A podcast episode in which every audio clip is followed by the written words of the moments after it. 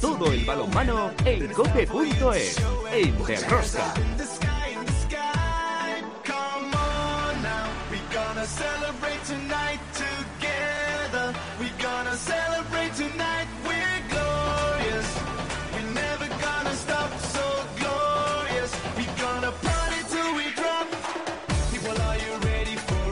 Hola, hola, ya estamos aquí una semana más con vosotros. ¿Cómo estáis, amantes del balonmano, seguidores de, de, Rosca? La Liga Sobal sigue convertida en una auténtica cremallera, con un pelotón de nueve equipos a los que una victoria o una derrota los puede hacer pasar de la tranquilidad a la ansiedad en una sola jornada.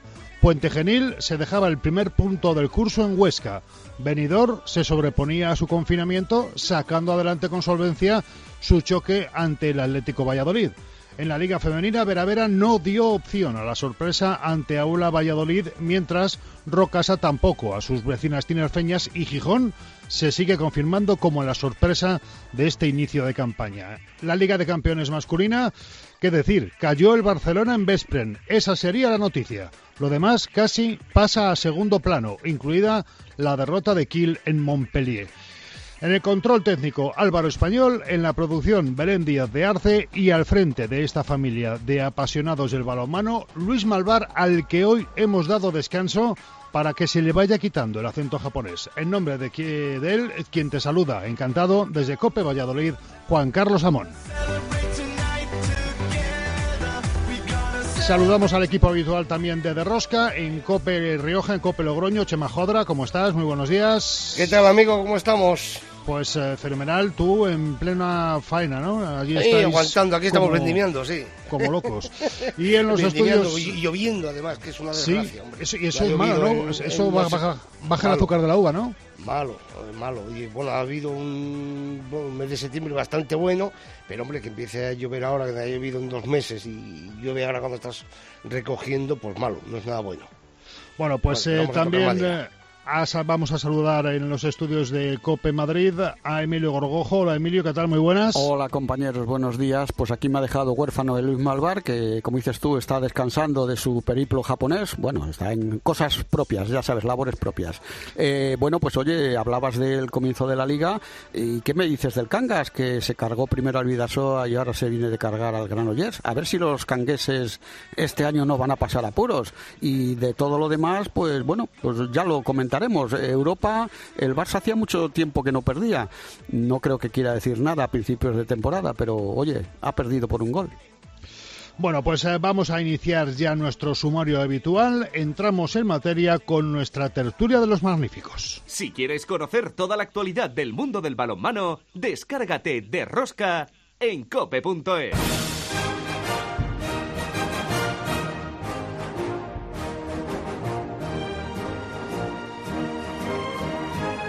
Una tertulia a la que se une a este grupo Rubén Garaballa. Hola Rubén, ¿qué tal? Muy buenas.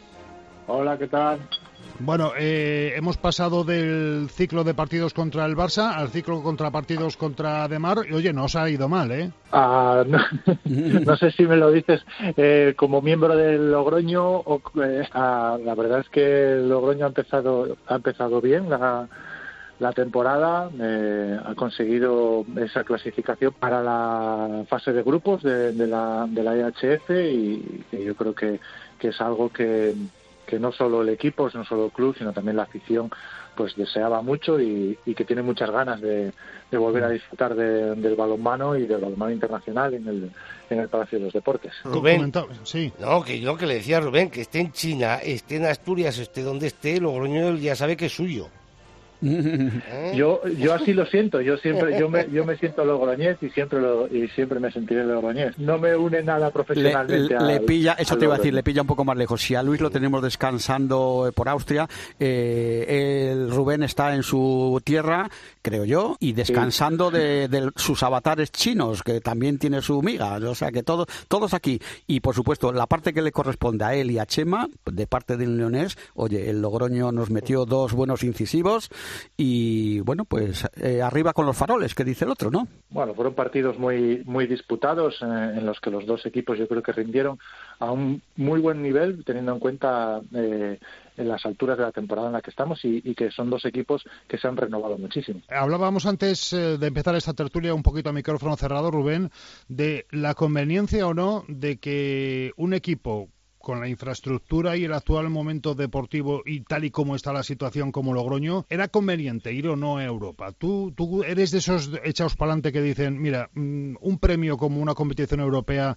hay que agarrarla sí o sí, o también te lo plantearías? Bueno, depende del punto de vista. Depende del punto de vista. Eh, yo no sé si económicamente puede ser bueno o no, pero deportivamente al medio y largo plazo siempre es importante, porque eh, a la hora de intentar conseguir eh, patrocinadores es muy importante que seas un equipo que participa asiduamente en competiciones europeas y también a la hora de conseguir fichajes. Hay muchos jugadores que, toman una decisión teniendo en cuenta eh, estos factores, más allá del económico. También te permite tener una plantilla eh, ligeramente más barata precisamente por esto, ¿no? Porque los jugadores pues entienden que es un equipo donde pueden eh, progresar y donde se pueden mostrar al resto de Europa. Eh, bajo el punto de vista deportivo, evidentemente estar en Europa y como apunta Rubén es importante.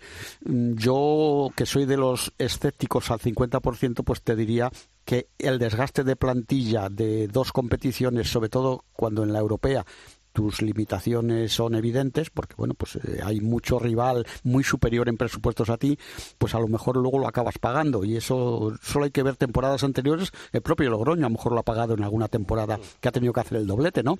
Echema, tú eres parte, arte y parte y Rubén y Rubén lo sabe bien, ¿no? Eh, yo os he comentado muchas veces que a, mí más más que el desgaste de los partidos, para mí es el desgaste de los de los viajes. De los viajes también, sí. De los viajes, porque es que además eh, y hay que decirlo así, o sea, en este deporte estamos eh, como estamos y no es una crítica, ni muchísimo menos, pero entiendo que todos los no solo Logroño, pero que salvo el Barça, el resto de los equipos, pues miran con lupa cuándo vas, cuándo vuelves, a ver si si este, aunque me cueste dos horas más de viaje o tres horas más, eh, resulta que me sale 30 euros más barato cada billete, eh, si hago esto, pues eh, sí, tengo una, un rato más de avión, pero tengo una noche menos de, de, hotel o una comida menos o lo que sea, ¿no? Te quiero decir que, que es así, o sea, y no lo digo, repito, que no lo digo como crítica, digo que los clubes pequeños, pues, pues no les queda más remedio que hacer eso.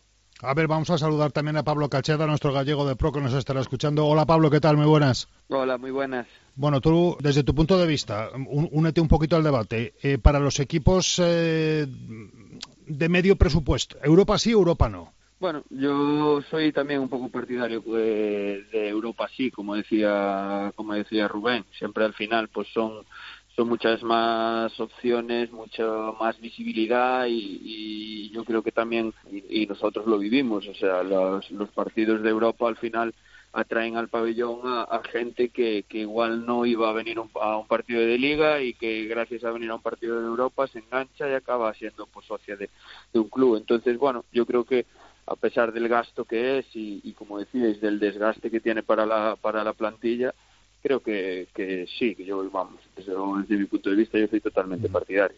Oye, Pablo, imagínate que te has dormido una siesta de seis meses y cuando te despiertas ves la clasificación a Sobal hoy, Barcelona 8, Puente Genil 7, Cangas 5 y sobre todo Naitasuna 2. Eh, dices, bueno, esto, esto es una broma, ¿no? Los, de los del Morrazo están en competición europea ahora mismo, Pablo. Sí, bueno, es que está ahí un chaval en la portería que está empezando ya, a, sí, sí, un crío, y, sí. y, vamos, está, está dándole muchos puntos a, a, Cangas. Pero bueno, la verdad es que lo de Cangas yo creo que tiene muchísimo mérito. Eh, parte importante eh, está claro que la tiene la tiene Javi Díaz, pero creo que Moyano el trabajo que, que ha hecho desde, desde que llegó es buenísimo, eh, rejuveneciendo el equipo eh, con gente con, con mucha hambre y, bueno, ahí están los resultados. Eh, ojalá les siga yendo así de bien porque para el balonmano gallego eh, que tanto me gusta defender, pues pues es muy importante también pues que, que haya un equipo que, que no siempre esté peleando por, por no descender. Eso te iba a decir, yo en, en, la entradilla también he comentado algo así, digo, a ver si este año el Cangas no va a ser de los aspirantes a no bajar, sino algo más arriba. De momento han empezado muy bien y que le quiten lo bailado, ¿no? No, desde luego, que supongo que ellos estarán estarán encantados y, estarán disfrutando. Pero ya te digo, creo que tienen un equipo muy competitivo, con chavales jóvenes de una calidad tremenda, que, que como digo, que tienen muchas ganas de hacerlo bien, de, de, dar su mejor nivel y, y eso al final también es muy importante. Hablando con ellos, con Javi, con algún jugador más que, que conozco, me decían que es que daba gusto ir a entrenar, que estaba que estaban muy motivados ya desde la pretemporada y bueno, ahí están los resultados. Ojalá sigan aguantando este nivel y, puedan pelear pues eso, pues por cotas más altas que, que sea la de no descender. A ti, Rubén, ¿qué es lo que más te llama la atención? Eh, ¿El dúo de equipos que persiguen al Barça o que conjuntos como Anaita, bueno, Benidorm no se le puede contar todavía porque tiene dos partidos aplazados, pero que conjuntos como Anaita Huesca eh, estén todavía intentando meter segunda? Bueno, eh, es un poco pronto, ¿no?, para que salten las alarmas, pero, pero sí, es bastante significativo. Yo el otro día eh, me puse a mirar la, la clasificación intenté eh, adivinar, ¿no? A ver quién podría ser candidato al descenso y la verdad es que es muy difícil ahora mismo eh, decir nombres, ¿no? Aventurarse a decir nombres. Otros años más o menos podías aventurarte, pero es que este año está realmente complicado y va a estar, yo creo que la liga mucho más bonita por abajo que por arriba. Sí, sí, además esto lo comentamos que, precisamente en el plano de igualdad que se prevé esta liga, tú quitas la parte de arriba, que sabes que el Barça lo, va a hacer casi todo, con más o menos dificultades que otras temporadas, pero por abajo, como dice Rubén, no tenemos claro qué equipos, y además hay que recordar que además de los descensos, creo que hay una promoción que no la han quitado todavía, ¿eh? me parece. Pues no estoy, no, no estoy seguro, la verdad, pero ya te digo Yo que, creo que hay una promoción, sí, sí. Eh, va a ser emocionante y vamos a ver si no aparece por ahí algún equipo que no se lo espera. Claro, claro. Eh, eso puede ser dramático en algunas situaciones. Ahora recordemos que eh, están absolutamente fuera de su sitio equipos como León, Huesca, Anaitasuna, Benidorm que están luchando por salir del que sería su sitio natural sin fin Torre la Vega, ante que eras una incógnita y de Cuenca para abajo pues, puede ser un, drama, aunque hay equipos que todavía no le han cogido el, golpe de pedal a esto. Oye, una pregunta, eh, la nueva plataforma por la cual se emiten los partidos, en su inmensa mayoría, y que ha pasado a ser de pago, de pago simbólico, pero de pago. Eh, Pablo, a ti, ¿qué te parece que de repente hayamos eh, echado una tela más sobre el balomano, lo hayamos escondido un poquito más en, de cara a la televisión. Bueno, mm, yo creo que, eso, que el producto hay que valorarlo y, también, pues bueno, entiendo que, bueno, pues que si la plataforma pues paga unos derechos televisivos, pues que después quiera sacar el rey. Pero bueno, como deporte creo que no nos favorece. Cuanto menos visibilidad tenga nuestro nuestro balonmano, pues pues más dificultades tendremos para vender el producto. Y a día de hoy por ejemplo, es muy fácil ver pues un partido de Primera Nacional, ver un partido de División de Honor Plata y, y no lo es tanto ver un partido de, Asobal. Entonces, pues bueno, eh, eso yo creo que, que le resta valor a, a, nuestro deporte. Pero bueno, al final hay muchos intereses por detrás y, y no siempre se pueden controlar estas cosas. Eh, Rubén, ¿tú conoces a alguien, aparte de ti, que imagino que sí, que se haya abonado ya a la plataforma o no? A ver, eh, yo primero, si me lo permites, voy a dar, voy a dar mi opinión. Sí, sí, por supuesto. sobre, sobre, este tema. A ver, eh, eh es un precio simbólico. O sea, realmente pagar eh, 3 euros, encima tienes una oferta los tres primeros meses por 3 euros y luego a 3 euros el mes o 20 euros el año, a mí me parece un precio simbólico y no creo que vaya a, que vayan con eso a compensar lo que pagan por los derechos de, de la competición. Probablemente sirva para mejorar la calidad. Yo como espectador lo he agradecido porque eh, desde el primer partido, desde la primera jornada, yo ya me, ya me, ya me he suscrito. Eh, la calidad de la retransmisión, la calidad del vídeo ha mejorado y es mucho más estable. Entonces, si por pagar tres euros consigo una emisión estable y sin cortes, porque antes la verdad es que era bastante defectuosa, pues eh, bienvenido sea. Esperemos que no nos lo suban la cuota, porque yo creo que al final los fanáticos del balonmano la vamos a pagar. Y, yo creo que, bueno, pues mientras sea para mejorar en calidad y en servicio, bien. Obviamente estaría mucho mejor gratis, pero para mí el gran problema del balonmano en las retransmisiones eh, televisivas son los horarios. Yo creo que a la gente hay que acostumbrarla a ver un partido de balonmano todas las semanas, el mismo día, a la misma hora. Porque es que al final eh, ni siquiera yo me acuerdo cuando era jugador que había veces que ni siquiera sabía a qué hora iba a jugar ni, ni qué día era un desastre. Y al final a la gente tienes que meterles en hábito. Yo creo que es más importante eso pelear y ese tipo de cosas por una emisión estable una emisión de calidad por una emisión eh, eh, por, en un mismo día, una misma hora, ese tipo de cosas. Por, tres euros yo creo que tampoco nos podemos echar las manos a la cabeza. Yo estoy con Rubén, soy Emilio, eh, estoy en, sus apreciaciones. Pero eh, bueno, Emilio, pero serás tal la semana pasada lo pusiste caer de un burro. No, no, no, que estoy, que estoy con todas sus apreciaciones, que ha hecho varias. Chema, Chema, ¿estás oyendo lo que está diciendo? No, no, no, La, la, semana pasada, no me intentes llevar por otro lado, Juan Carlos, lo que dije era que si esto, que si esto servía para que la calidad de la APP de la liga profesional y todo esto mejorara, que estará bien. Y que esto era una era un anuncio, permíteme la, la reiteración, anunciado desde que eh, se hizo este, este contrato con, con, con Asobal, eh, que iban a estar dos, tres temporadas eh, a coste cero y que luego se iba a implantar una cantidad que dice Rubén que ahora tres euros no parece mucho, encima con promoción de tres meses, pero que esto la temporada que viene no van a ser tres euros, creo yo, no tengo información reservada del tema, pero creo que no va a ser esto.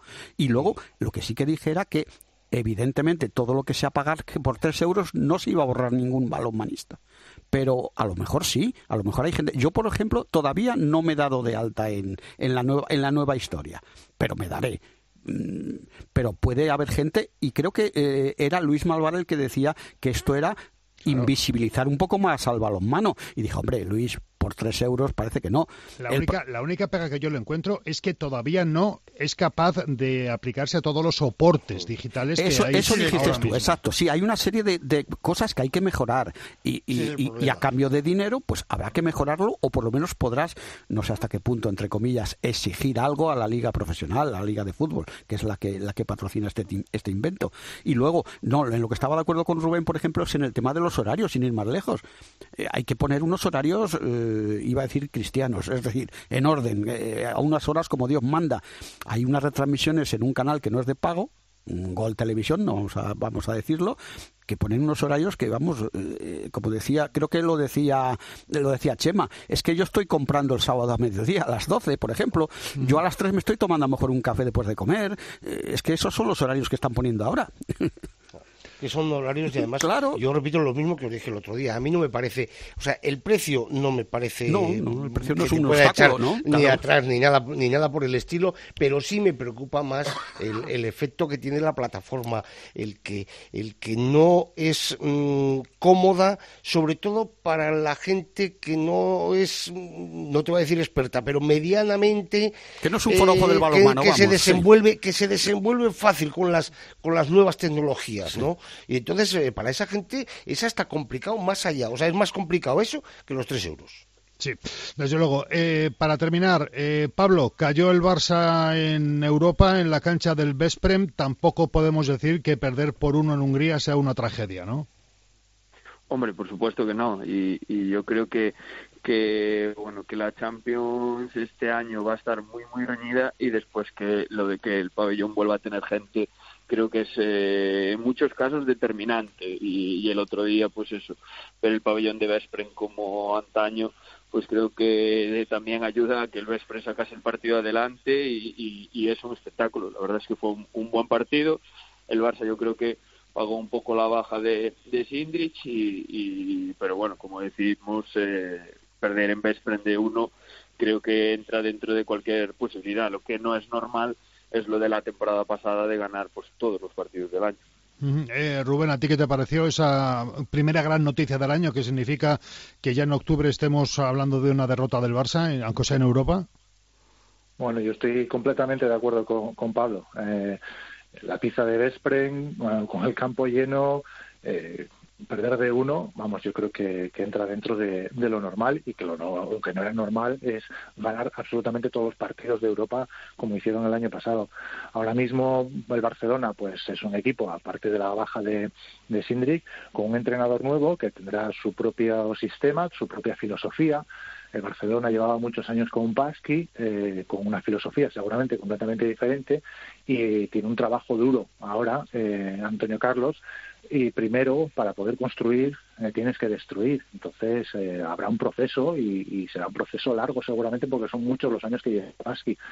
Pero Antonio Carlos ha demostrado sobradamente en toda su carrera la calidad como entrenador y acabará haciendo que el Barcelona eh, vuelva a ser la pisonadora que era, estoy seguro.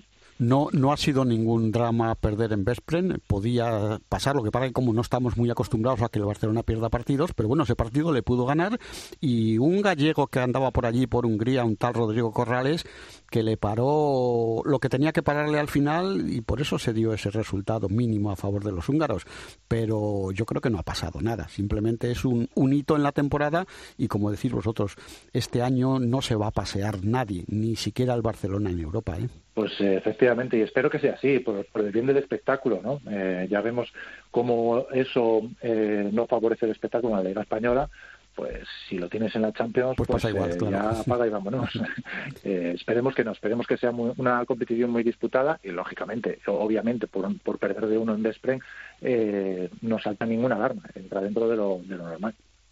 ¿Algún resultado que os haya llamado Pablo Rubén especialmente la atención en esta Liga de Campeones, en esta ronda de la semana pasada o no? Bueno, a mí personalmente el de Montpellier. A mí el Montpellier con el Kiel, sí. sí. una paliza que le dieron los franceses, ¿eh? Creo que les pasaron por encima y, el Kiel además que estaba en, muy buen momento de forma y jugando muy bien, y la verdad que sí, sí que fue el que probablemente el que más me sorprendió. Mira, igual que decíamos del Barcelona, que el Kiel haya perdido este partido, hombre, la forma a lo mejor es un poco más dolorosa, pero tampoco dice nada de aquí a lo que vaya a pasar en el mes de marzo-abril. ¿eh? Bueno, pues me eh, parece bastante destacable, si me permitís, la eliminación del Reine Carlogo, aunque sea en Ah, bueno, sí, claro, en la otra competición, sí. Eh, por parte, además, me alegra eh, decirlo, que es por parte de un amigo mío, eh, de Chema Rodríguez, que está haciendo un trabajo excepcional ahí en Benfica. Pues y, que todos los equipos franceses han pasado todas las rondas, ¿eh? Están con media docena de equipos, lo cual habla muy bien de, la liga francesa y del potencial de sus equipos, ¿eh? Para envidia, para envidia nuestra, como de costumbre. eso te iba a decir yo, que es un balonmano con una estructura tanto a nivel de selecciones como a nivel de clubes que no vamos a, a descubrir desgraciadamente mm, ahora. Rubén, Pablo, gracias por haber estado con nosotros en esta primera tertulia del mes de octubre. Un abrazo muy fuerte, nos escuchamos. Un abrazo. Un abrazo.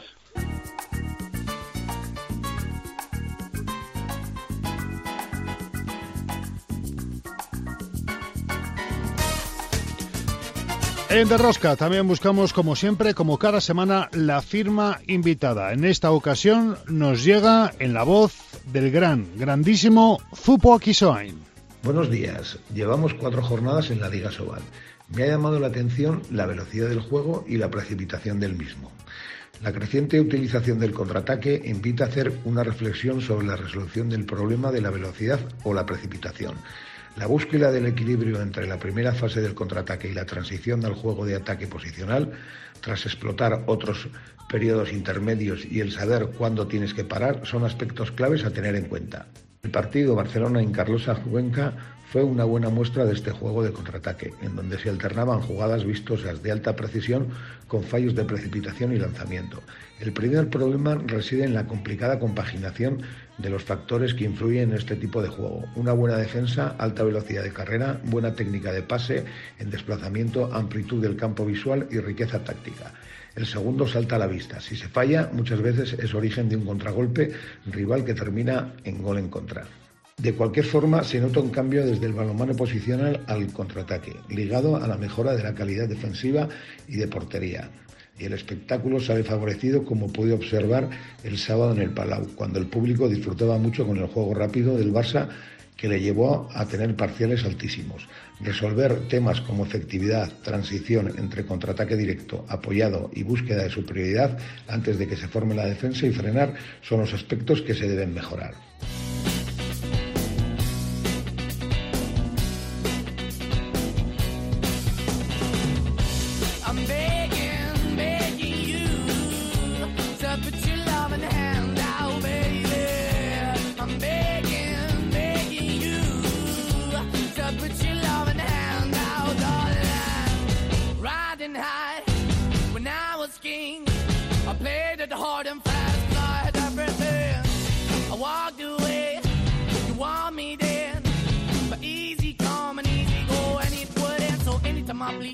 Go. Yeah, anytime I feel, you got me. No, anytime I see, you let me know. But the plan and see, just let me go. I'm on my knees when I'm begging, cause I don't wanna lose you.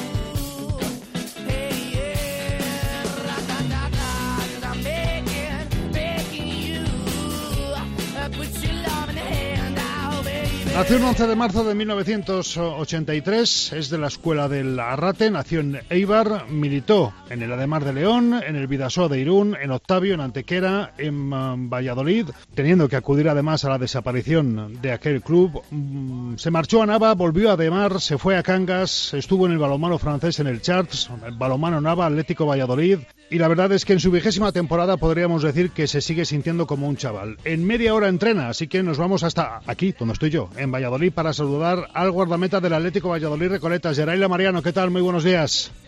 Hola, buenos días. Bueno, 20 años ya defendiendo porterías en la élite. Eh, hay que echar la vista atrás. ¿Recuerdas el día que elegiste el balonmano como tu deporte allí en la escuela de la Rate? Bueno, yo desde, desde muy pequeño eh, hice muchos deportes, ¿no? Hice natación, sobre todo ajedrez, que me llevaba muchísimo tiempo. Y entre esos deportes que me gustaban estaba el balonmano porque también además lo, lo practicaban mis, mis amigos, ¿no? Y yo creo que a raíz de, de esa amistad y de que, bueno, también coincidió que tuve muy buenos entrenadores como Víctor Debre, pues fui fui cogiendo mucho gusto por el balonmano y, y bueno, y aquí, aquí me encuentro ahora con 38 años siguiendo Juan y Bueno. con el balonmano día a día. ¿Y, cu- y cuándo te diste cuenta que esta podía ser tu, tu profesión o tu dedicación casi en, exclusiva? ¿En qué categoría? Bueno, yo, yo me acuerdo de una conversación de una conversación con Víctor Debre cuando yo era juvenil que me decía que mm, me dijo en, en ese momento que después de un partido que jugábamos de Liga Vasca, bueno, un partido que, que realmente no era no fue importante, pero me decía eh, si si apretas un poco, pues oye, eh, es posible que, que puedas seguir avanzando en esto del balonmano, que se te da bien. Y, y yo me acuerdo de esa conversación porque, bueno, pues porque porque me hizo cambiar un poco el chip, ¿no? De, cómo me tomaba el balonmano. Pasó de ser un hobby a, a ser algo mucho más importante en mi vida, ¿no? Y, y ya te digo que tengo que agradecer a- en ese en ese caso a Víctor Debre que, que me hiciera ver pues un poco el camino más más a medio plazo. ¿Y siempre de portero o probaste antes en otras posiciones? Eh, yo creo que fui jugador dos días. Dos. y dos días sí. Y, y el primer partido que jugaba faltaba el portero y, hacía falta uno y me puse yo. Y, y bueno yo creo que va muy bien con mi personalidad. Yo cuando jugaba ajedrez eh, siempre he sido un jugador muy defensivo muy muy esperando esperando el error para atacar y, y, y yo creo que va muy bien con mi forma de ser sí Claro, pero eh, llegar a casa y decir eh, eh, a tu familia, voy a ser portero de balonmano, te mirarían como, claro, co- como, un auténtico loco, ¿no? Bueno, sí, eh, mi, padre jugaba balonmano, eh, no de forma profesional, pero sí de, de manera, bueno, amateur.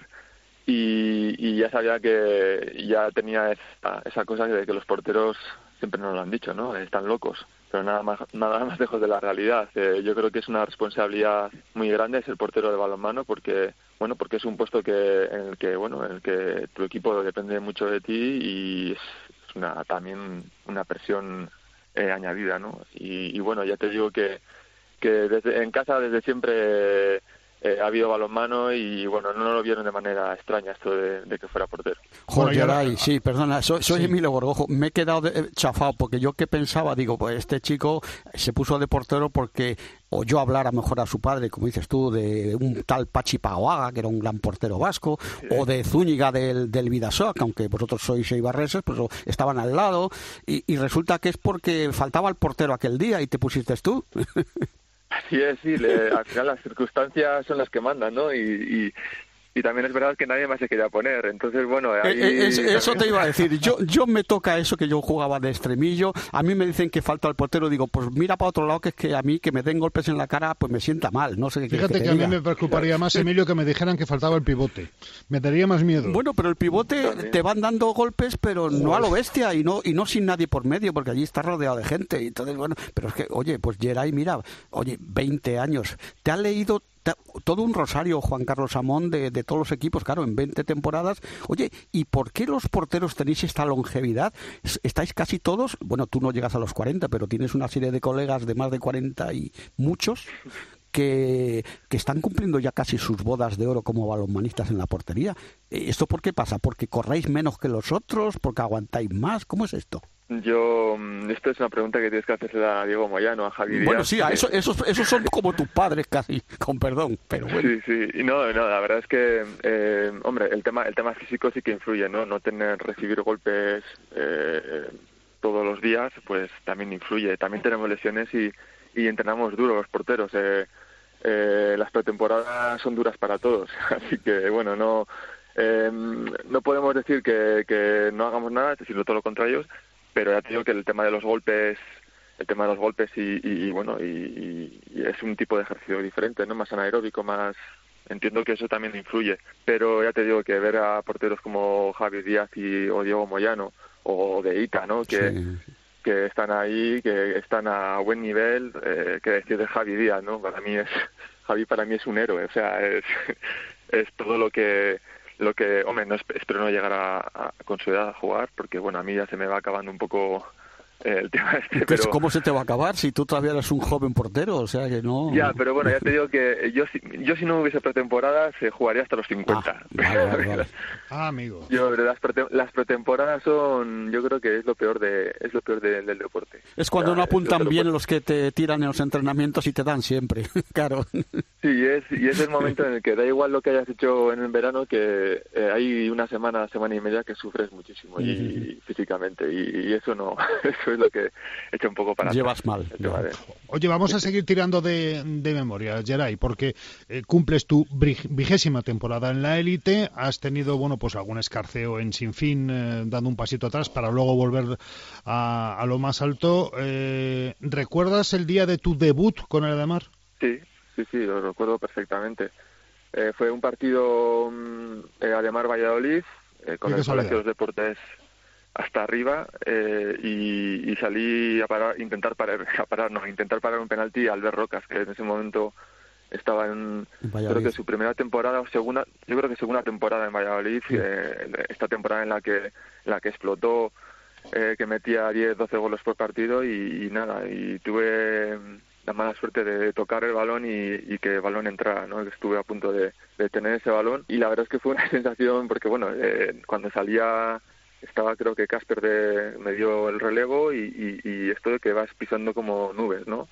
Eh, es una sensación que nunca he vuelto a tener y, y que bueno, ya te digo que espero que todos los que jugadores que debutan en Asobal o en sus respectivos deportes en la élite, pues bueno, que, que tengan, ¿no? Porque es una sensación muy bonita.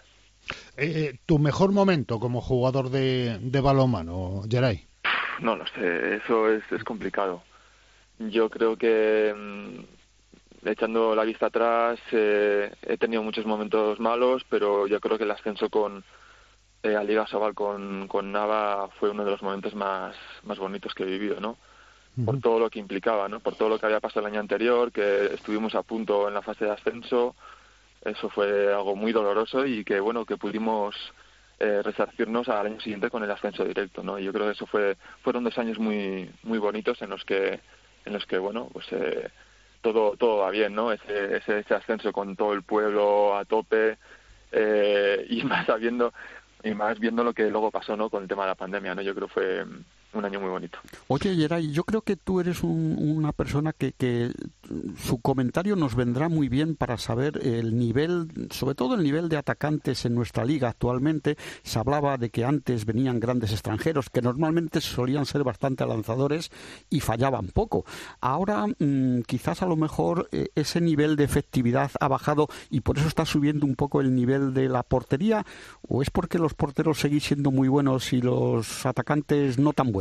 O- Es otra pregunta que habría que hacer a, a Javi o a, a Javi Díaz o a, a Moyano, ¿no? Ellos ellos tienen una, una perspectiva mucho más amplia en, el- en el tiempo, ¿no?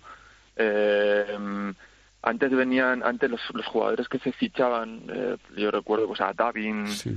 eh, no sé, Sivanev y compañía, estos jugadores que eran sobre todo lanzadores, eh, se fichaban porque marcaban la diferencia, ¿no? Como lanzadores. eh. Eh, más más cerca en el tiempo pues eh, Julio Fis o, o este eh, Eric Gould, Eric eh, Gould, marcaban sí, la diferencia sí. por, por, por lanzadores no y, y se adaptaba todo el juego todo el juego del equipo hacia ellos no por eso marcaba más la diferencia y se les veía tanto no los porteros yo creo que eh, ya te digo porteros como Javi o como Diego Moyano yo creo que reconocen reconocen paran mucho porque reconocen tienen experiencia por supuesto pero reconocen cada jugador nuevo que hay un prototipo de, de lanzador no Eh, la manera que tienen de moverse de, de, de, saltar de, armar el brazo son digamos prototipos que se van repitiendo en tiempo no yo creo que por eso ellos los, los identifican y por eso van parando mucho. Lo que está haciendo Javi Díaz este inicio de temporada es, es impresionante. Yo creo que va un poco en ese sentido no Hemos hablado de tu mejor momento, eh, el peor quizá el ver cómo desaparecía un club en el que militabas como el Balonmano Valladolid. Sí, sí, porque bueno, eh, eh, siempre se dijo que eh, la desaparición del club fue fue iba a ir en línea un poco con el resultado deportivo, ¿no? Nosotros acabamos descendiendo con con 24 puntos en aquella temporada, una temporada que bueno que hubo muchísimos problemas económicos, eh, eh, hubo un, pues abogados, hubo eh, concurso de acreedores, eh, me- a mí precisamente me tocó ser capitán ese año y fue todo fue todo una locura, ¿no? y luego pues todo lo que eso fue un año en concreto pero todo lo que la historia de Balonmano Valladolid que te llevábamos a nuestras espaldas pues bueno pues fue una una carrera que eh, al final no pudimos no pudimos lleve- aguantar no y deportivamente no conseguimos salvar el año y económicamente pues eh, era era una muerte anunciada no entonces bueno fue un año muy complicado sobre todo también por por todo lo que lo que supuso, ¿no? Pues eh, muchísimos jugadores con muchísimo dinero que, que nos deben, que nos debían, eh, situaciones personales, no la mía, pero de otros compañeros muy delicadas y, y, y bueno, ya te digo que ese año fue muy complicado y, y esperemos que no se vuelva a repetir. Yo creo que ahora, por ejemplo, se están haciendo muy bien las cosas, hay una una dirección que, que no va a dejar que pase eso y ya te digo que bueno eso es- el pasado y esperemos que no se vuelva a repetir Y no te voy a pedir que me los ordenes del primero al tercero. Si quieres hacerlo, lo puedes hacer. Pero los tres mejores entrenadores con los que has estado. eh, sin, no lo voy a decir en orden porque no no sería Vale. no sería justo pero vale, por su- perfecto. eh, sí Manolo Cadenas eh, ha sido como un padre para mí un padre deportivo para mí eh, me ha enseñado a ser jugador y persona Eh, Juan Carlos Pastor porque cuando estás con él identificas en él la sabiduría, el, saber hacer, el- la inteligencia ¿no? que tiene en esto del balonmano, la mente tan preclara ¿no? que tiene en, en, en esto del balonmano y, y el tercero, pues bueno, yo tengo que decir que, que Dani Gordo eh, eh, es una persona, es un entrenador que mm, he estado mucho tiempo con él, que mm, digamos que se puede equivocar muchas veces, pero es de los pocos entrenadores o el único que, que te mira a la cara y si se ha equivocado te pide perdón. Eso no lo he visto mucho, muchas veces en esto del balonmano y ya te digo que Dani Gordo para mí es un entrenador que me ha dado mucho, eh, que le tengo mucho aprecio, mucho cariño y yo creo que bueno se merece estar en ese, en ese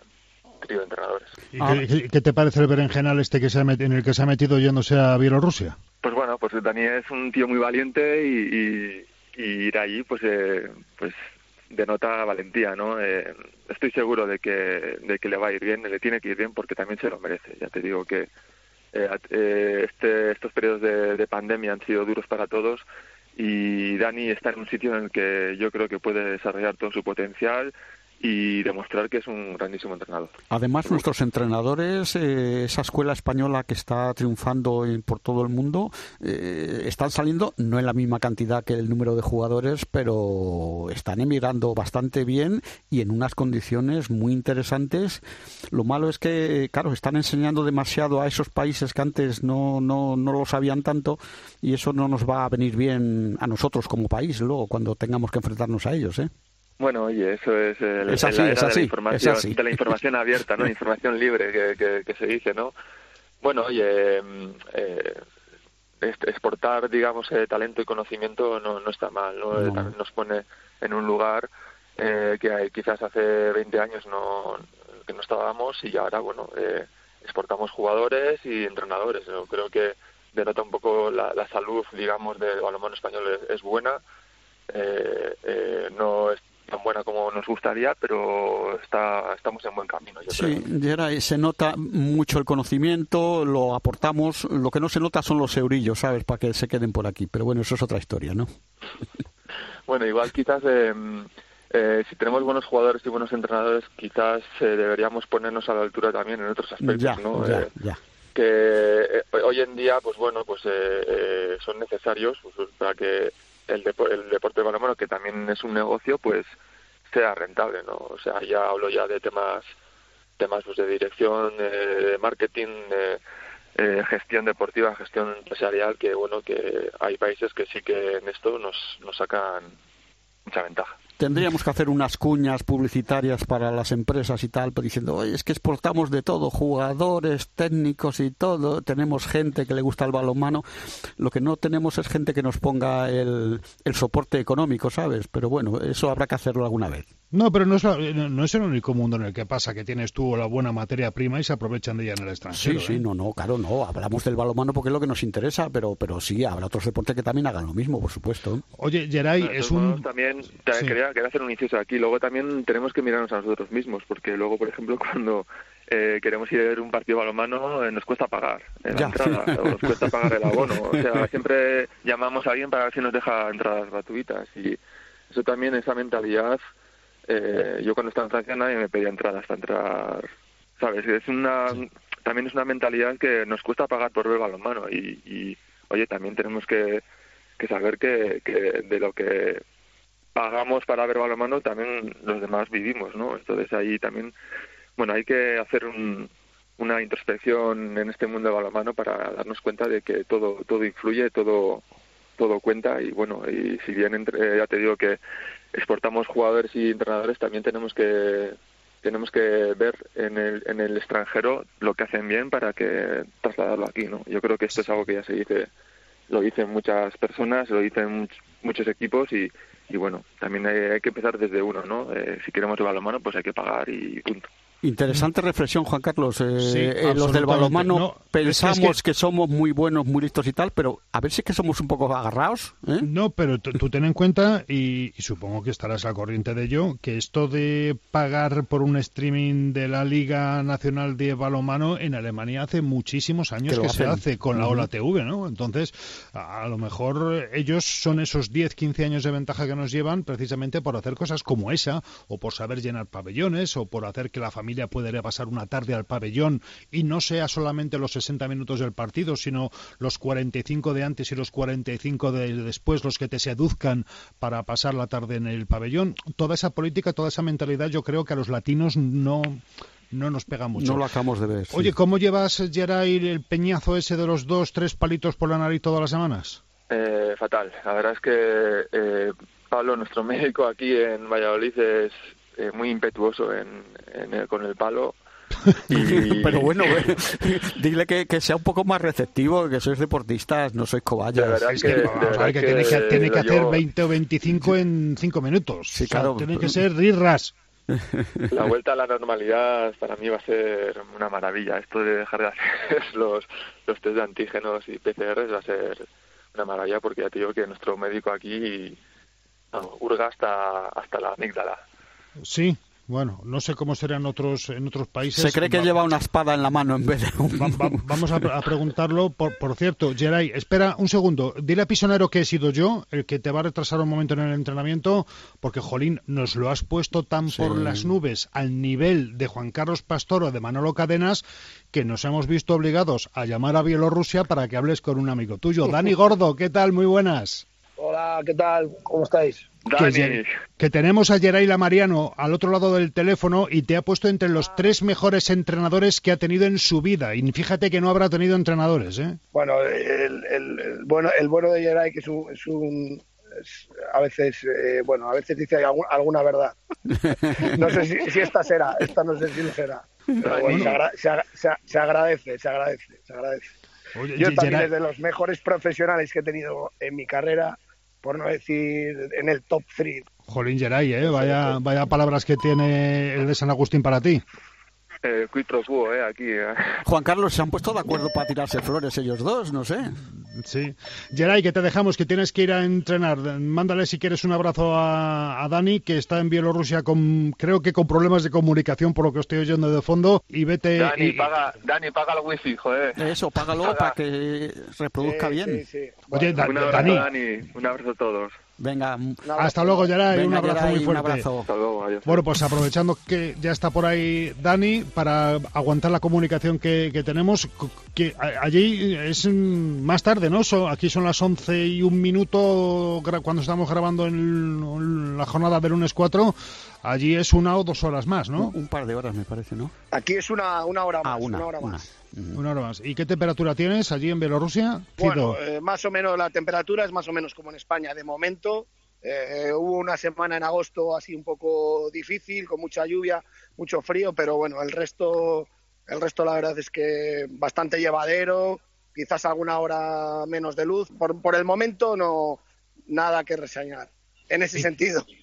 Sí, sí, porque en, en- lo deportivo eh, te quedan muchos pasos por dar adelante. No sé si te has encontrado un equipo hecho unos zorros o, qué está pasando. Bueno, la verdad es que hemos empezado la liga doméstica muy bien. Eh, ganamos, eh, hemos ganado todos los partidos, hemos ganado contra el CSKA Minsk, que es aquí el rival, bueno, que, que está bastante bien, que es un equipo, es un duelo que hay que ganar. Y luego en Liga de Campeones, pues hemos, hemos tenido, vamos, un mal inicio con, con difícil calendario, dos partidos complicados, Kiel y Seged en casa y una visita fuera en Bardar complicada. Pero bueno, lo que más estamos teniendo es un cuadro de lesiones importante. Eh, ya este año la, la plantilla era más corta que la del año pasado. El año pasado con, con, con 16 jugadores profesionales, este año han ido a 14. De esos 14, dos todavía no han aparecido. Vamos, no han aparecido. No son lesiones de temporadas pasadas. Pesic, el portero, y Selvisuk, un, un pivote. Y luego, bueno, pues hemos tenido la desgracia de que han caído otros dos. Bueno, lesiones fortuitas, traumáticas. Pero bueno, estamos jugando con 8 o 9 jugadores, compitiendo en Liga de Campeones. Y bueno, pues la verdad es que di- difícil, difícil. Pero bueno, cualquiera de los casos, un reto importante y una experiencia muy importante. Oye, Eh, Dani, soy, sí. soy Emilio Orgojo. Oye, ¿qué, qué se te perdió a ti en Bielorrusia? ¿Quién te, quién te vendió ese, esa salida? Bueno, yo creo que, bueno, yo soy un entrenador, ellos de, de balonmano, ellos necesitaban un entrenador y, y bueno, pues oye, igual que apareces en, en otras quinielas y, y no te escogen, pues ellos han- han entendieron que, bueno, pues que el perfil que, que querían eh, para este equipo era, era, era yo, o sea que, bueno, pues eh, muy contento de que así sea y, bueno, pues como siempre intentar dar lo mejor de mí mismo en, en este, en este proyecto. Porque yo no sé, yo no sé, antes de ir, tú del balonmano bielorruso, lo justo, ¿no? No, no, bueno, lo justo, tirando a poco, me imagino, no sé. Aunque ahora hay Pues, mucho hombre, no, vídeo y no, muchas la- cosas. La, la- la verdad es que no, la verdad es que ahí te equivocas, lo siento decirte ¿Ah, sí? así, porque Ah, bueno, bueno, estuvo, bueno. No, estuvo, no. estuvo Manolo Cadenas Ah, y bueno, el sí, año de claro, Manolo ya, claro. ya me empapé bastante de su equipo y luego he seguido bastante las dos temporadas de Raúl Alonso. Ah, bueno, o sea bueno, que bueno. tenía, cier- tenía cierto conocimiento de dónde venía y de la plantilla y bueno, pues intento eh, venir a los sitios y, y venir con los deberes hechos. Ah, Pero bueno, bueno. al, al margen de eso, la temporada de Manolo pues le, le seguí plenamente, veía casi todos los partidos de Liga Seja, de Liga de Campeones, de Liga Doméstica, o sea que bueno, un poco esa era la conexión. Si no, como bien, como bien has dicho, sería difícil tener algún vínculo aparte de Rutenka con el balonmano bielorruso. Ah, bueno, bueno, pues está bien que lo hayas explicado porque, oye, de- tú eh, conocías del balonmano, bueno, y de este equipo concretamente, pues por colegas que han estado ahí últimamente. Sí, sí, ya podía pensarme que lo de cadenas podía ser así, pero no que lo hubieras seguido tú en ese momento. Bueno, entonces has ido sabiendo dónde te metías. Por supuesto que sí, Dani, está bien. Oye, Dani, ¿y te has, eh, te has arrepentido alguna vez de dar ese paso o, o los entrenadores no os arrepentís nunca y todo lo a- asimiláis como acumulación de experiencia? Hombre, yo, yo creo que es un, una, ahora mismo es una, el poder estar di- disfrutando, preparando partidos contra Alquil, contra Segue de Pastor, contra Bardar, eh, bueno, pues eh, hablarles a tus jugadores de cómo defender a Dumnia, defender a Sagosen, cómo defender a Bombach, eh, bueno, es, es, yo que sé, el sueño de cualquier entrenador, ¿no? Eh, la Liga de Campeones es una, una competición preciosa, Lo que pasa es que nosotros tenemos el problema de, los viajes, ¿no? Ahora mismo Bielorrusia se encuentra en una situación política complicada, están bloqueados por la Comunidad Económica Europea y, bueno, pues los, los, los viajes son terribles con mucha, bueno, pues muchas horas de por medio y bueno, pues eso se une también a la hora de competir y que no compites en igualdad de condiciones, está claro. ¿Cómo es la sociedad bielorrusa? Es decir, un latino mm, ¿qué se va a encontrar que le llame la atención aparte de todo? Bueno, eh, la verdad es que Bres es lo más parecido a Europa pero sí se nota que bueno pues que son anchas avenidas eh, edificios donde vive muchísima gente. Eh, sí que es cierto que además eh, bueno pues la gente no, no se prodiga mucho por las calles obviamente por la cultura al final de- del frío pero bueno hasta ahora de momento estamos en principios de otoño pues bueno pues la verdad es que la vida es, es más o menos una, una vida que puedes hacer en Europa en el momento que empiece el invierno pues aquí se complican ya las cosas por el tema de las temperaturas ¿Cómo son los, los horarios? ¿Cómo es un día de tu vida ah, después y antes de entrenar? Mira, pues yo suelo estar en el club a las ocho y media de la mañana, nueve de la mañana. Me, me reúno con el médico, me reúno con mi director deportivo y bueno, pues vamos planificando un poco el día, las sesiones, eh, con el staff técnico luego. Y bueno, pues normalmente hacemos el tema del gimnasio, trabajo de fuerza le hacemos por la mañana en el gimnasio y por la tarde hacemos la pista. Eh, Suelo comer en el club, y bueno pues, pues, aprovechar el tiempo pues para preparar partidos para hacer bueno vídeos eh, cualquier tipo de gestión que haya que hacer ahí en el club. Entrenamos sobre las seis a las ocho y media se acaba el día y ahí es cuando ya voy para casa. Pero básicamente me tiro de ocho de y media de la mañana a ocho y media de la noche del club normalmente normalmente Oye, Dani, o- perdona, ¿y el tema de la pandemia allí en Bielorrusia cómo se está llevando? Bueno, pues aquí al principio fue un país negacionista, en Sí. donde, bueno, pues aquí no, no había coronavirus y ahora, bueno, el tema se está complicando. La gente es reacia a vacunarse. Aquí, bueno, pues solo somos unos pocos los que nos hemos vacunado. Y, y, bueno, pues aquí se han vacunado la mayoría, vamos, yo estoy vacunado con Sputnik y según llegué fue lo primero que nos hicieron, pero aquí no, no ha habido mascarillas ni, ni nada por el estilo, solo en algún sitio público eh, tienes que ponerte mascarilla, pero el resto no, no tal. Y ahora la cosa se está complicando, ahora empiezan a haber muchas... eh, eh, muchas hospi- hospitalizaciones en los hospitales, de hecho ya te obligan a ponerte mascarillas en ciertos sitios que antes no te, no te, no te, no te obligaban y bueno, pues están viendo un poco ahora mismo la, la otra cara de la moneda que hemos vivido en Europa pues hace un año, ¿no? Pero, de, pero en el tema de las salidas, ya que jugáis Champions, eh, ahí sí que los controles médicos son los que rigen en toda Europa, ¿no? Sí, sí, no, cuando tú juegas tienes que hacerte PCR el día Eso antes es. y, y, bueno, pues luego la mayoría de jugadores están vacunados, hay alguno que no todavía no está vacunado, pues bueno, pues por motivos personales, pero bueno, vamos, un poco más o menos es el, esa es la, La la, pauta europea, sí. la pauta a seguir, sí. Eh, ¿Qué te dijo Pastor el otro día cuando jugaste contra Segued?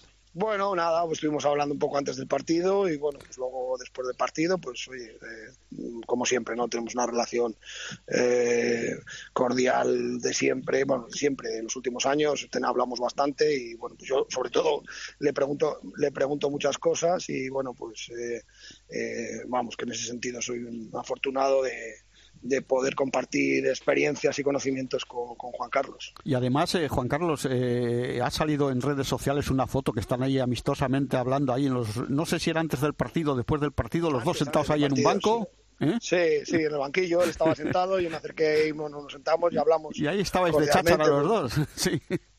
No, hombre, chachara no, pero estábamos Hombre, hablando pues, dándole- un tono amistoso como el que hemos tenido siempre. Sigues la Liga Española, seguro, porque eres un tío que trabaja 24 horas al día. ¿Qué te está llamando la atención de esta nueva Sobal 21-22, Dani? Bueno, pues sí que ha habido alguna situación que me ha llamado la atención, ¿no? Yo creo que Cangas ha empezado muy fuerte. Eh, bueno, pues le veo haciendo resultados un poco, eh, bueno, pues un poco sorprendentes, ¿no? Para ellos, pero bueno, creo que el, el Nacho Moyano ya lleva haciendo un buen trabajo. Creo que esta es su tercera temporada y, bueno, pues gracias a ese buen trabajo, pues, pues está ahora mismo recogiendo el fruto. Muchas de los entrenadores lo que necesitamos muchas veces es, es un poco de tiempo, paciencia por parte de las directivas para que las cosas eh, empiecen a fluir como nosotros queremos, ¿no? Nacho siempre ha sido un buen entrenador en base y, y ahora, bueno, pues yo creo que está cogiéndole un poco la medida a entrenar a mayores, a la categoría bueno a todo lo que requiere un equipo un equipo profesional no eso es lo que más me, me ha- quizás es lo que más me ha llamado la atención no tampoco eh, bueno pues oye Logroño le veo que también está bien porque eh, tuvo ahí ese traspiés en, Antequera pero luego la clasificación europea y luego el partido del sábado también fue un partido muy meritorio y, bueno pues eh, al final un poco lo- las pautas de siempre no Vidasoa tendrá que estar ahí Granollers Ademar y bueno, pues a ver un poco la, la pelea por el descenso, yo creo que es, si me apuras, lo, lo más atractivo, una de los atractivos que va a tener esta Liga Sobal, porque yo creo que hay muchos equipos ahí que, que pueden sumar y, va a estar caro el- el descenso. Eh, para ir terminando, ¿te dejan trabajar a gusto o tienes injerencias? Porque ya sabemos que los equipos centroeuropeos tirando ahí a la frontera con Rusia, mm, hay gente a la que le gusta meter mano en lo que no es su parcela. Bueno, es, es un club compli- es un club complicado. Es un ¿Ves? club, yo estoy muy a gusto, estoy siendo muy feliz, pero es un club, hay que estar 12 horas que, bueno, y duermes y con un ojo abierto, porque, bueno, esto es, es complejo. Son mentalidades totalmente diferentes. Bueno, pues yo ya tengo suerte de haber trabajado en diferentes sitios del mundo, ¿no? Y vas viendo un poco las mentalidades de cada uno. Y al final, no, ellos no es que, que quieran hacer algo para hacerte de menos o es su forma de Es hacer las cosas así, porque ¿verdad? Claro, dura- sí. du- durante años han sido así, ¿no? Sí. Entonces, bueno, hay que saber adaptarse, hay que intentar convivir con ello y hacer buenos resultados por, para bueno pues para lo, lo que estábamos diciendo antes, ¿no? Para que, que tengan confianza en que las cosas pueden ir bien y, y, vamos, yo así creo que va a ser, ¿no? Pero bueno, de momento necesitamos un poco de tiempo, pues bueno, pues para, para recuperar lesionados lo primero y bueno, pues luego para poder entrenar y poner las cosas como nosotros queremos.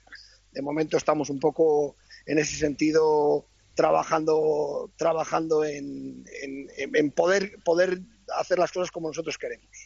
¿Y pagan al día estos, aunque sean rublos? Sí, sí, sí, no, no, eso Vale. es muy serio, eso no hay ningún problema. No, pare- parece ser que el club aquel es fuerte dentro de aquella zona, sí, sí. No, no, yo- si yo, Sí, si yo lo digo por, por la fama que arrastran ciertos clubes de que mira lo que le pasó a Pisonero en Bardar. O sea, yo lo digo Ya, por, ya. por, por temas así. Dani, que disfruta de tu vivencia, que ojalá se extienda por muchos años, porque eso será sinónimo de éxito deportivo. Y ya sabes que aquí, cuando te aburras, que tienes unos amiguetes para hablar de balonmano de vez en cuando los lunes por la mañana. Él ya lo sabe, que, Vale. que cuando quiera hablamos. eh, hoy no tenemos a Luis Malvar, pero como si lo tuviéramos, ¿sabes? O sea que de balonmano seguimos hablando los que quedamos, o sea que. Un abrazo, Sin- Dani. Sin, ningún problema. Muchas gracias. Venga, un por abrazo y suerte. Por la sorpresa ayer, yo muchas gracias. Gracias a ti, hasta luego. Chao, chao.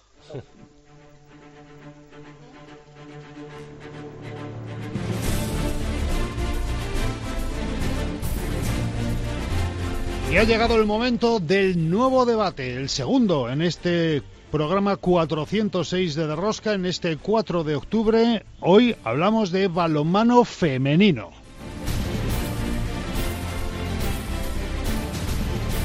Y para ello contamos con la presencia de Vicente Soler, director de Deporte 100%. Hola Vicente, ¿qué tal? Muy buenas.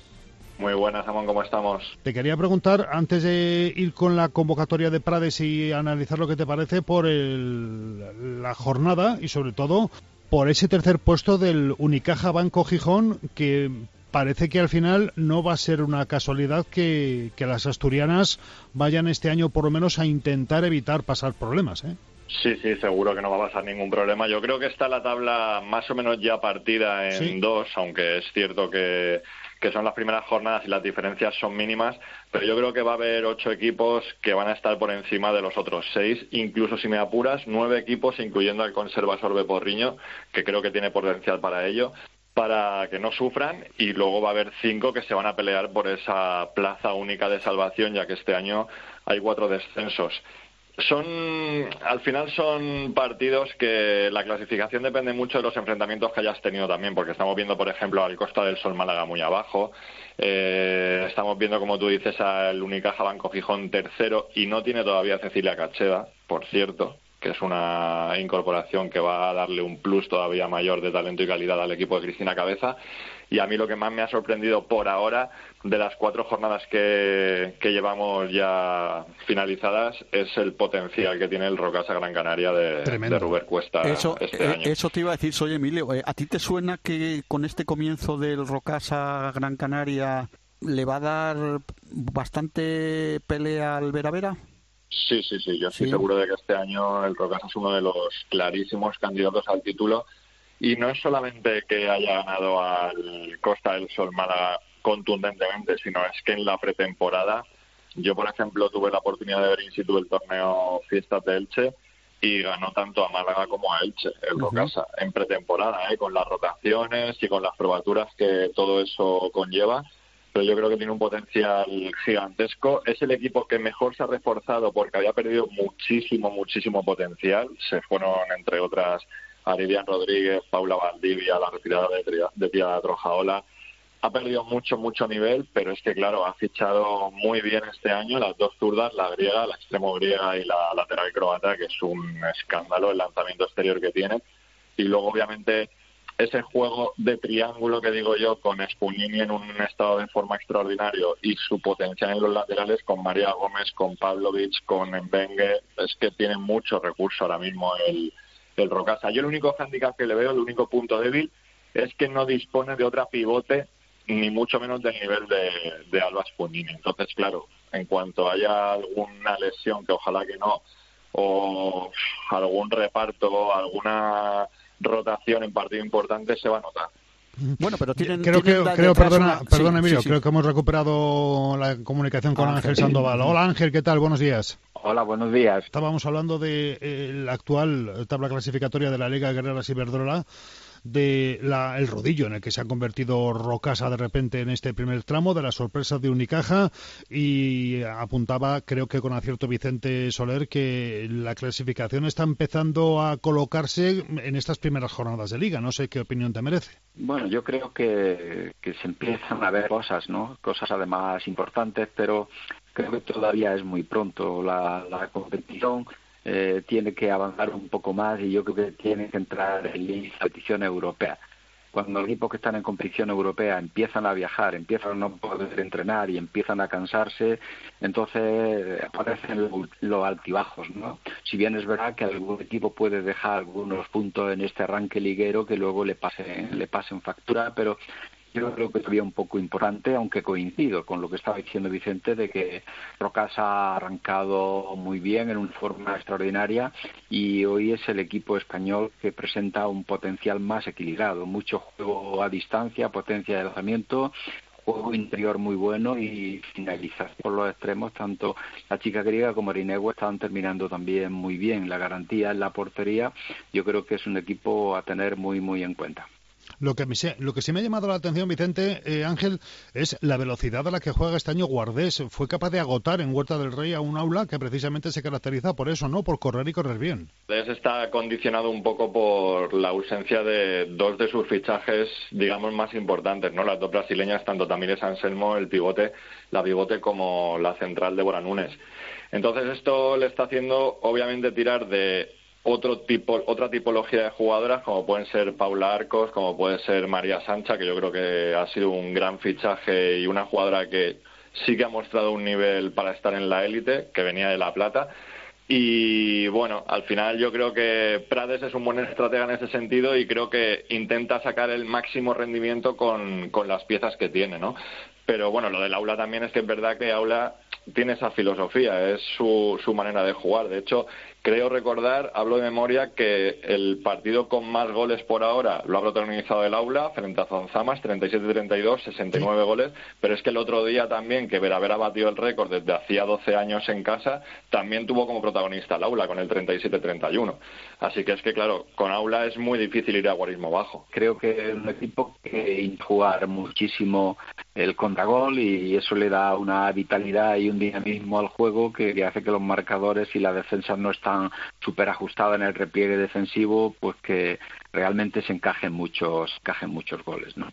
Pero además también, como dice Vicente, que el equipo de Guardés, eh, con pocas cosas y con ausencias importantes, está haciendo, está haciendo bien. Y hay un juego un poquito de transición respecto al año pasado, intentando jugar a un ritmo un poquito más alto y un juego de penetraciones muy efectivo, sin cansarse, pero muy variado. Bueno, eh, las guerreras, desde ayer concentradas en Antequera, las novedades de la lista, Silvia Rius, Irene Espínola, Carmen Campos, Maitán Echeverría, Paula Valdivia, Irisia Chapchet. Vicente, ¿tú te esperabas más novedades o son las que más o menos intuías? No, más o menos. Yo creo que ya escuchamos al seleccionador a Prades hace, hace tiempo decir que no iba a provocar ninguna revolución en las listas y yo de hecho creo que son muchos cambios para el poco tiempo que queda de aquí al Mundial, pero que son cambios justificados, pues básicamente por aspectos físicos, digamos, ¿no? Algunas jugadoras están lesionadas, como el caso de Carmen Martín o Marta López.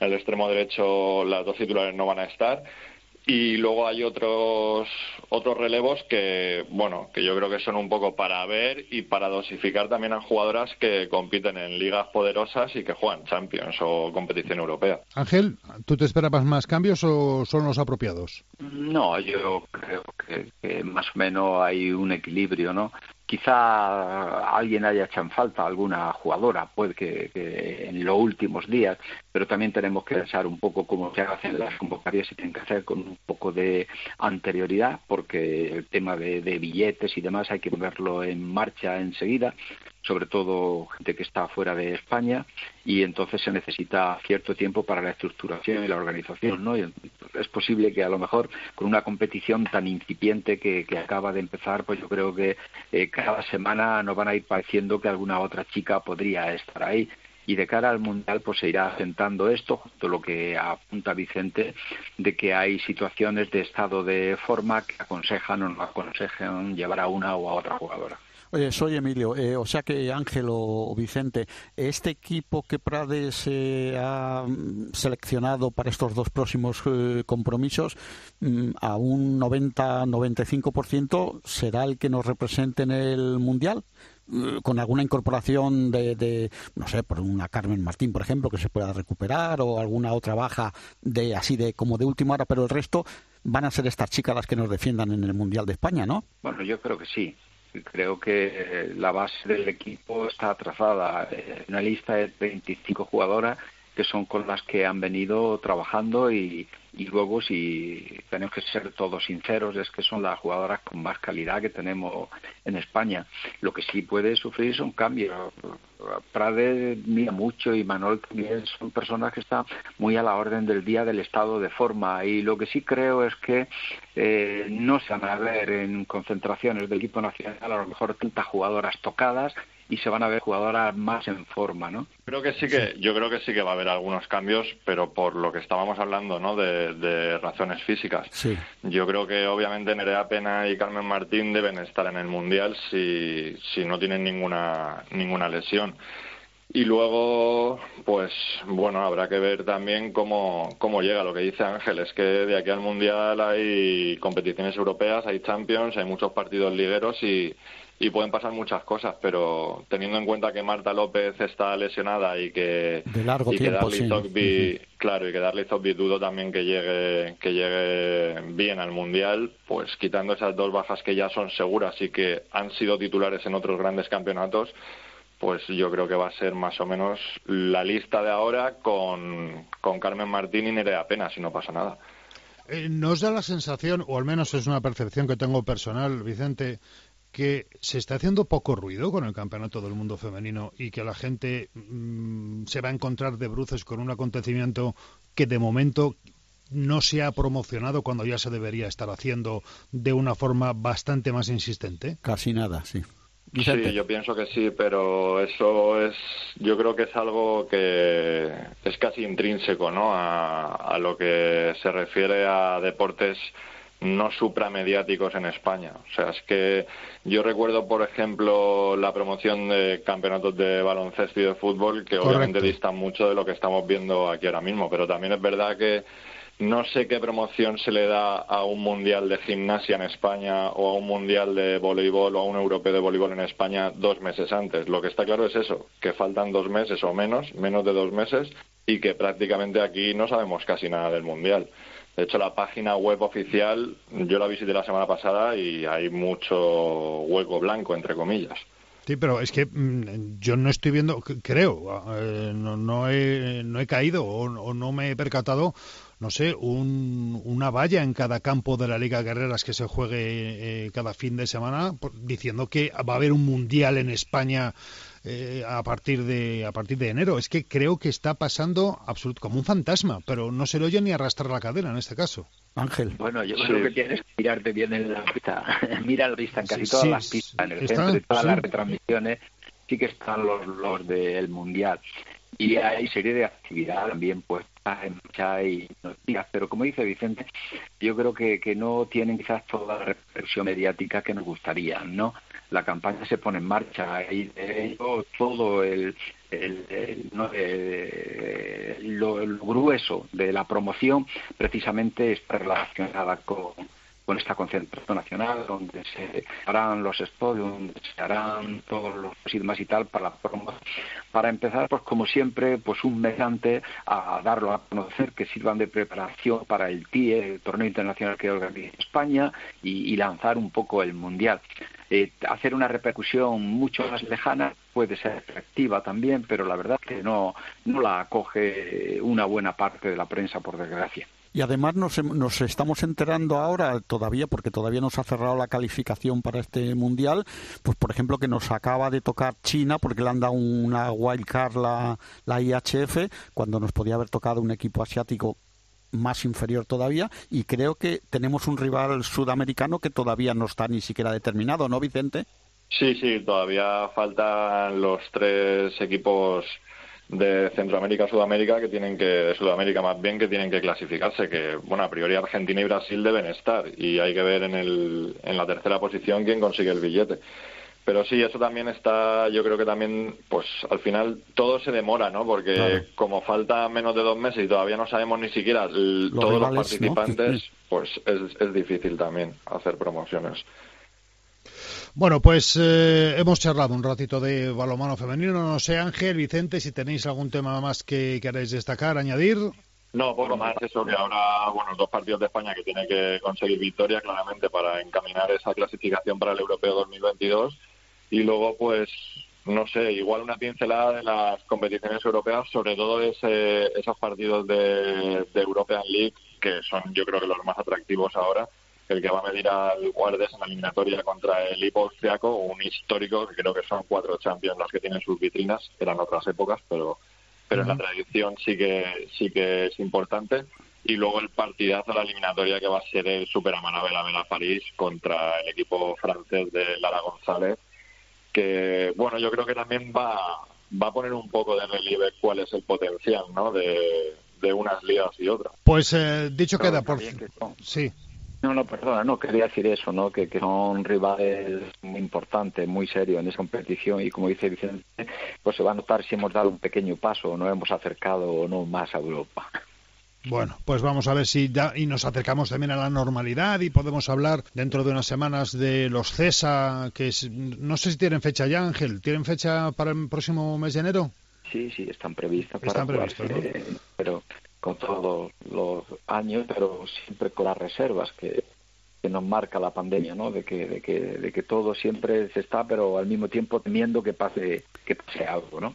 Sí, bueno, aquí en Castilla y León, por lo menos a los chavales ya les han quitado la mascarilla, ¿no? Antes solamente eran competiciones nacionales, ahora competiciones provinciales y autonómicas también pueden jugar sin mascarilla, pero eso, claro, va dependiendo también de cada, de cada comunidad autónoma. No sé, en Madrid cómo estáis, Emilio. No, bueno, aquí, eh, aquí empiezan, eh, bueno, a nivel, digamos, político, ya se han retirado un montón de, de circunstancias de la pandemia, porque el nivel de infectación ya ha bajado bastante, pero todavía, como dice Ángel, eh, todavía hay mm, muchas incógnitas en, en cómo se van a desarrollar las próximas semanas, y no te digo ya de aquí al mes de enero, que sería el CESA este.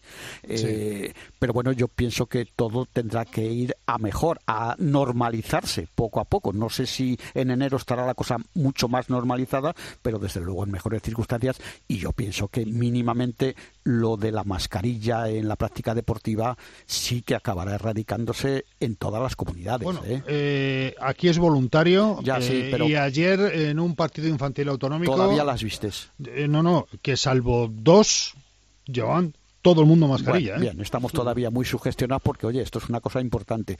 Pero yo pienso que, que se va a ir... Que la llevaban de aquella manera, la llevaban una Bueno, sí, colga- eh, por eh, debajo de la barbilla, otra a mí me hace, fuera. mucha, me hace mucha gracia. Yo entiendo, bueno. la, entiendo la seguridad, pero hay veces que la seguridad está reñida con la práctica deportiva.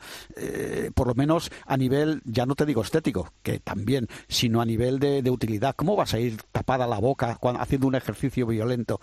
Chico, el virus va a salir por cualquier sitio y la mascarilla no se va a quedar donde tiene que estar. Eso es así. Evidentemente. Vicente Ángel, gracias por habernos acompañado una semana más. Hasta pronto. Un abrazo, adiós. Venga, adiós, compañeros.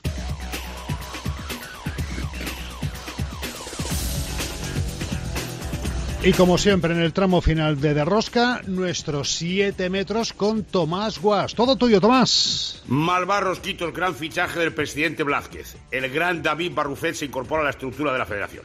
Estará en la organización del Mundial Femenino del 1 al 19 de diciembre.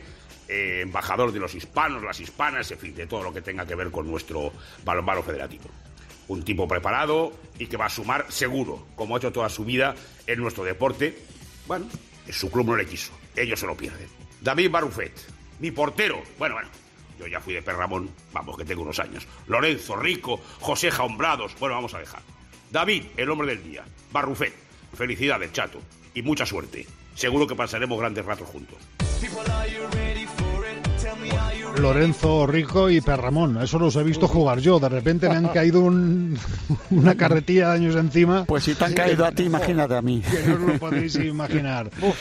Chema, Claro, que no, un que no abrazo. han pasado años, que no han pasado años ni nada, amigo mío. Va, Sí, pero es que no- nos conservamos, además. No, nos conservamos bien, pero vamos, que yo he visto partidos de balonmano en blanco y Sí, negro sí. sin saber quién era quién, porque uno vestido de azul, otro de rojo, y en mi Mm. tele todos parecían lo mismo. Un abrazo, Chema. de- de- los de rayas se notaban un poco más. El Atlético de Madrid era el único que. Exactamente. Hasta Un abrazo luego. para todos. Hasta la semana que viene, Emilio. Venga, hasta la semana que Y viene. guárdate, como y guárdate Luis, bien, guárdate bien esa noticia que te han contado tus otros pajaritos para el próximo lunes. Exactamente. Bueno, pero lo de lo que ha apuntado Tomás Guas está muy bien. Eh, la Federación ha fichado a Rufet, ya que el Barcelona no le quiso. Mm, Cosas curiosas de eso de que no le quieren. Pero el balonmano necesita mantener a sus glorias, viejas glorias, dentro de la esfera de este deporte. Bienvenido, Barrufet. El Barcelona últimamente no quiere a quien, quien casi quiere todo el mundo déjalo, ya en todos los deportes. Hasta luego, Emilio. Venga, hasta luego. Un saludo también de quien estuvo en la parte técnica Álvaro Español, de quien hubiera sido absolutamente imposible todo esto, que es eh, Álvaro y la propia Belén Díaz de Arce desde la producción, desde Cope Valladolid, un saludo de quien hoy tuvo el honor de estar por eh, en lugar del gran maestro de Luis Malvar, que ya vuelve la semana que viene, no te preocupes. Así que disfruta, adiós.